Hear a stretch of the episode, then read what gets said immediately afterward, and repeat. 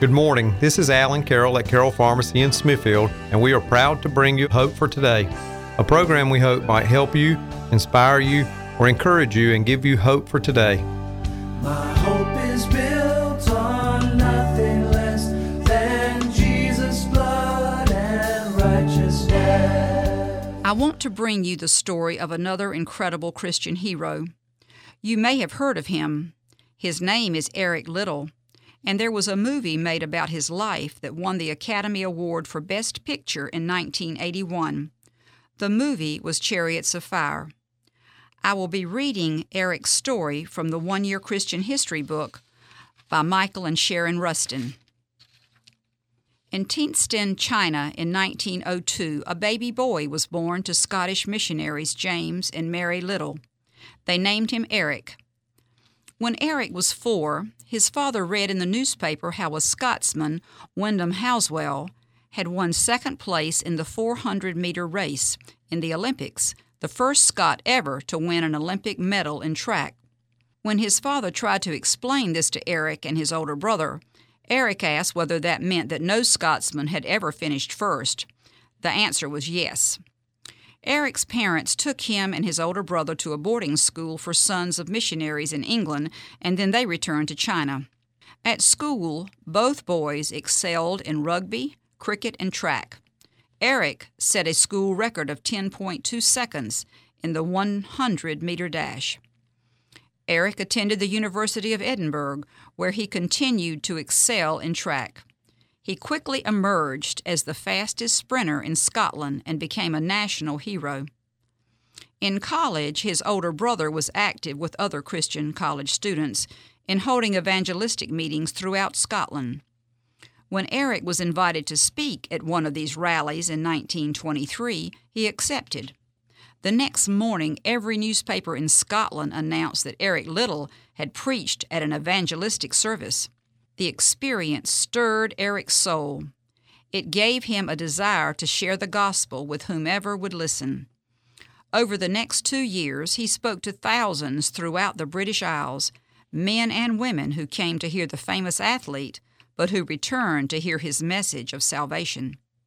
Yet newspapers questioned Eric's commitment to running since he was spending so much time preaching. The Olympics were to be held in Paris in 1924 and the hopes of England were now pinned on the young Scot as the nation's champion sprinter. Eric's best event was the 100 meter dash. But when the schedule for the Olympic races was published, the first heats for the 100 meters were on a Sunday. Eric held the conviction that he was never to race on Sunday and refused to do so. The English Olympic Committee tried to have the date for the first heats changed, but to no avail.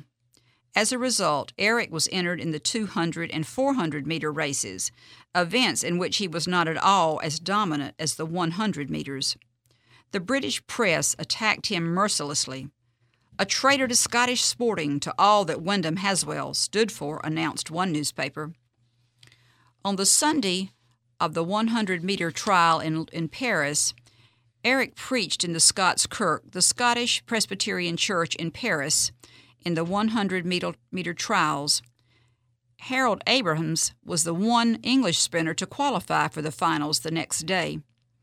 Harold Abrahams won the 100 meter race, the first British runner to win a gold medal in the Olympics. Eric saw that this was just part of God's plan. On Wednesday, Eric finished second in the 200 meter dash, the first Scot ever to win a medal in the 200 meters, but there was still one race to go. Eric qualified on Thursday for the 400 meter finals, but he was far from being the favorite. The finals were held on Friday, July 11, 1924. As he prepared to go to the stadium, the team masseuse handed Eric a small folded piece of paper. It read, He that honors me, I will honor, quoting 1 Samuel 2:30. Eric Liddell won the 400 meter race, setting a new world record of 47.6 seconds. He was the first Scot to win Olympic gold in track.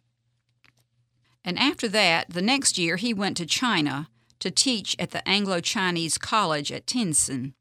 In 1937, Eric began working in, in Xiaoshang traveling back and forth to Tientsin to be with his family. In 1941, sensing that the political climate was changing, Eric believed it was no longer safe for his family to remain in China. He sent his wife Florence, who was expecting their third child, and their two daughters back to her parents' home in Canada.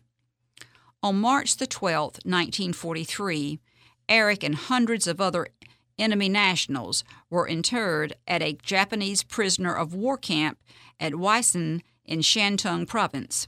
About 1,800 people lived in the camp with buildings that were in shambles, streets that were littered with beds, radiators, desks, and more. The soup line stretched for 70 yards and typically entailed a 45 minute wait. There were roll calls twice a day. But in between, the prisoners were allowed to organize regular activities such as entertainment programs and church services. Soon after Eric arrived at Weihsien, 300 students from the Chefoo School of the China Inland Mission, all separated from their parents, arrived at the prison. These children became Eric's focus. He organized a school in the prison camp for the children and served as their mentor. Among Eric's official tasks were teaching math and science at the school, administering camp athletics, and acting as chief translator. He was also a warden for 230 unattached men, women, boys, and girls, which meant he was responsible for their presence at roll call. In January 1945, he began having debilitating headaches and went to the camp hospital. The doctors said the headaches were likely caused by influenza or severe sinusitis and sent him back to his living quarters. Anne Buchan, a nurse and longtime friend of Eric and his wife, had him readmitted to the hospital where he began having severe neurological symptoms, halting speech, and partial paralysis of his right leg. Even though they suspected that he might have a brain tumor, the doctors treated him for a stroke. He showed some signs of improvement. Then on February the 21st, 1945, he had a spasm of choking and coughing. Later in the evening, he had another attack and was attended by a doctor. Eric's friend Annie Buchan checked in on him. After observing him, she went to the next room where doctors were discussing Eric and said, Do you realize Eric is dying? They replied, Nonsense. Annie returned to Eric's side and took him in her arms as he whispered, Annie, it's complete surrender. As she watched with tears streaming down her face, he had a convulsion, then slipped into a coma and into the arms of Jesus. An autopsy the next day revealed that Eric had an inoperable tumor on the left side of his brain. He was only 43. Ten days later, the Weihsien prisoners held a memorial service for Eric. After his death, a slip of paper was found. On his last afternoon, he had written the first line of his favorite hymn, Be Still, My Soul. The mourners sang it together, and I'm going to read that uh, hymn at the end of the program today. After the war was over and those children were reunited with their parents, they talked about Uncle Eric and how much he had done for them. While the parents had been praying for God to protect their children in that Japanese prisoner of war camp, God answered their prayers by having Eric Liddell in place to comfort them and to love them and care for them. I want to read something to you that I read this week by Stuart McAllister, who works with the Ravi Zacharias Ministries. Quote, I do not doubt that there are people who would claim to be satisfied by the pursuit of materialism as a way of life. Nonetheless, we have an abundance of evidence clearly stating the futility of pursuing these ends. If we are purely material beings with our lives confined to the years we have on earth, then perhaps living for pleasure might be a legitimate goal. Yet it seems that the human spirit cannot be reduced to mere matter. Such a, such a contrast is seen in the movie Chariots of Fire, when the vision of the life modeled by Harold Abrahams, who lives for success in this world alone, is set in sharp contrast to Eric Liddell, who runs for the glory of God and in running feels God's delight. In our best moments, we often recognize that we are somehow destined for higher, greater, more enduring things. And that's the end of the quote. Eric Liddell's hope was not in this world, but for the eternal kingdom where God reigns. In Colossians 3:23, Paul tells us to work hard and cheerfully at all you do, just as though you were working for the Lord and not for your masters, remembering that it is the Lord Christ who is going to pay you, giving you your full portion of all he owns. He is the one you are really working for. And so, for all the years of his life, even in a Japanese prison camp, Eric Liddell was working for the Lord. And I'm sure that when he came before the throne of God, he heard, Well done, thou good and faithful servant. I don't know where you are today, but in whatever circumstances you find yourself, you can give glory to God by your faithfulness to Him and doing the best you can and being cheerful in your work or in uh, whatever you have to do. I received a letter today from a relative who has been in prison several years now for a white collar crime. My prayer for those in prison is always that those who are Christians will let the light of Christ shine through them. I want to read to you a portion of the letter I received today. Quote, just today, a gang member with a life sentence came up to me and asked if I would help him be a better man. He said that he wanted to be respected by others, someone that helped others, and he just wished to carry himself better. That made me feel good. Church, Bible study, or classes in here are tough for me. I know the Lord loves everyone. It's just really difficult to go to these classes. I'm trying to be better. It's just hard. I just wish I was better. End of quote.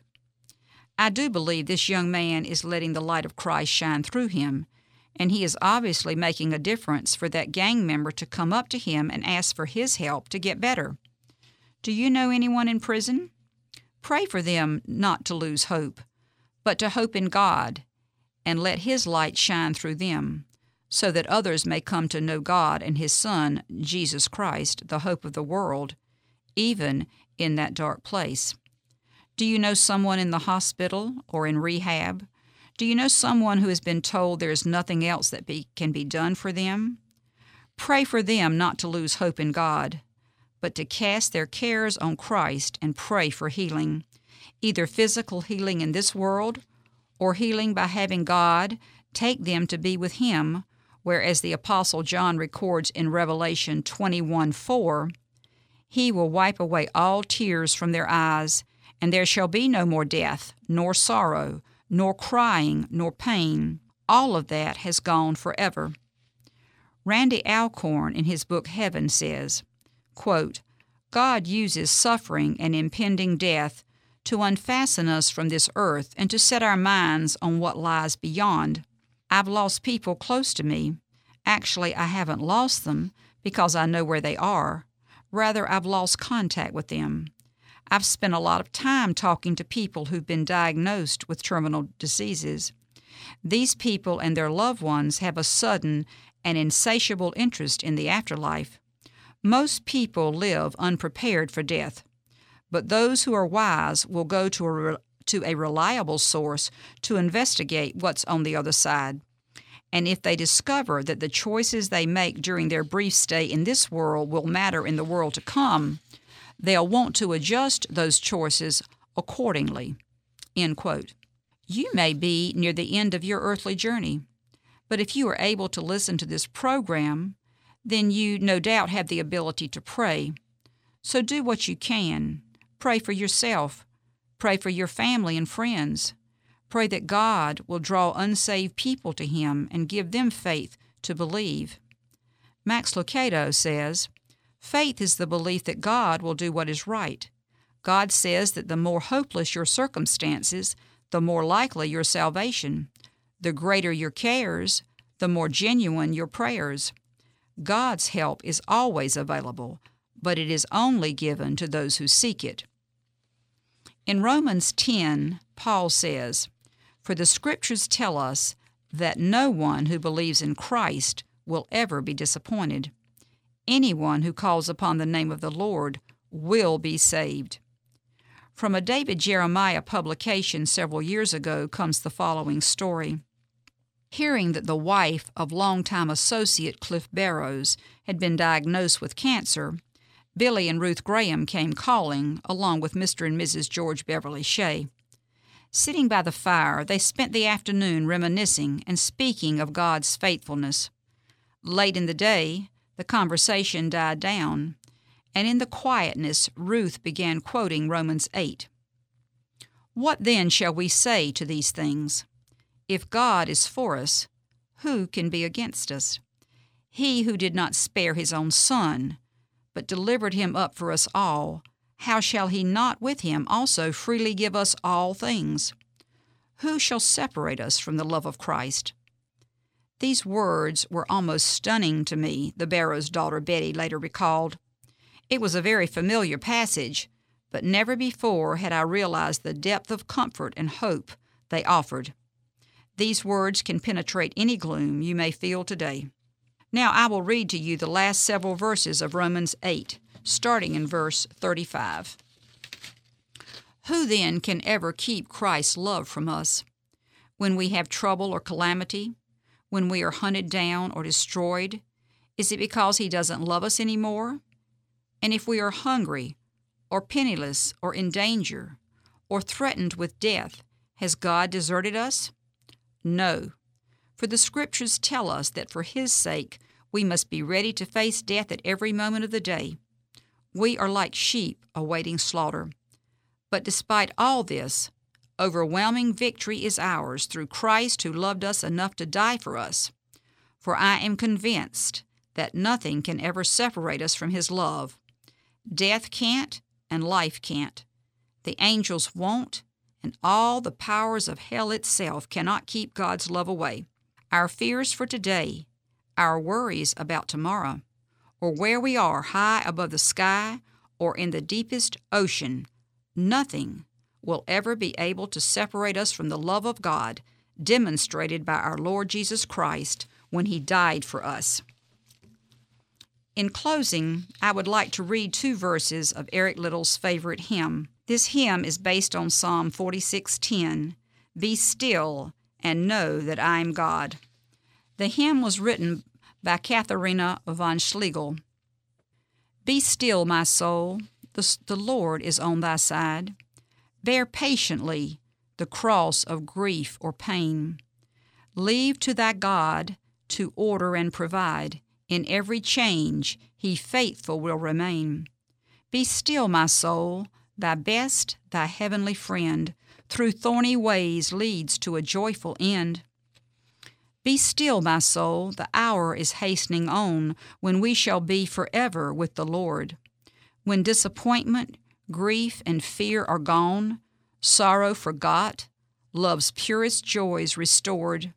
Be still, my soul, when change and tears are past, all safe and blessed, we shall meet at last. And I leave you with Romans 15:13. So I pray for you that God who gives you hope will keep you happy and full of peace as you believe in Him. I pray that God will help you overflow with hope in Him through the Holy Spirit's power within you. Thank you for listening. Be still, my soul. The Lord is on thy side. With patience bear thy cross of grief or pain. Leave to thy God to order and provide. In every change, he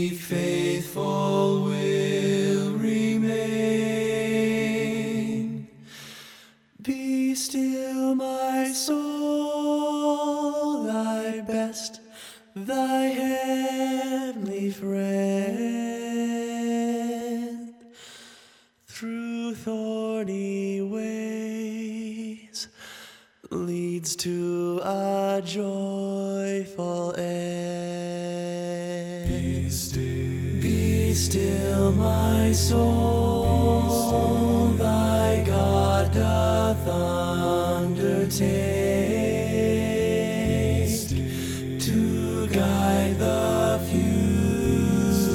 future as he has the past.